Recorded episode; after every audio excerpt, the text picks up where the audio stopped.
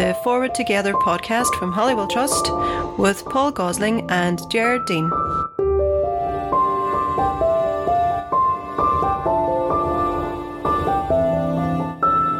Welcome to the Forward Together podcast. Um, I'm Jared Dean, and I'm joined today, as always, by Paul Gosling. Hi, Gerard. Right, so Forward Together is a podcast produced by Holywell Trust. We're a community relations, community development organisation based at the heart of Derry. So, Forward Together is an examination of four questions uh, about increasing the civic voice here in Northern Ireland, creating a more shared and integrated society, dealing with the past and the constitutional question. And we ask these questions, or rather, Paul Gosling asks these questions of civic leaders and uh, political leaders as well. So, Paul, today, uh, you were having a conversation, or you have had a conversation with Philip Gilliland.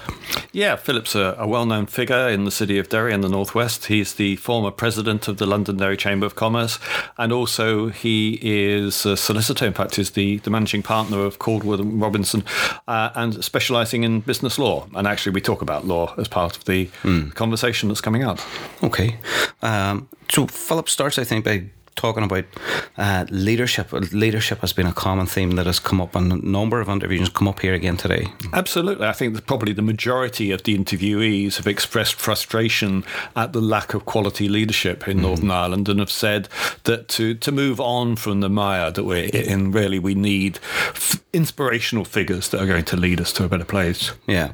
And I suppose the better place that they might be leading to or leading us to is a shared society. But and Philip touches on some of the structural challenges that we have to overcome if we're going to achieve that. Yeah, and, and also he talks about statistics. I mean, he argues that probably 99% of people want a shared society. Mm. And he also says, well, actually, you know, apart from a few people with guns, then actually broadly, we, we get on pretty well with each other.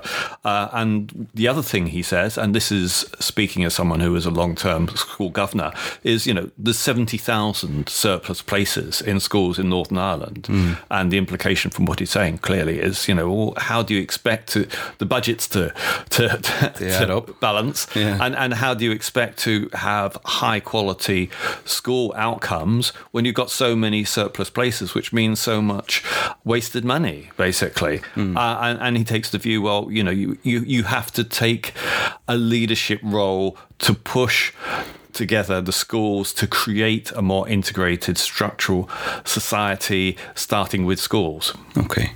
Well, let's hear from Philip now.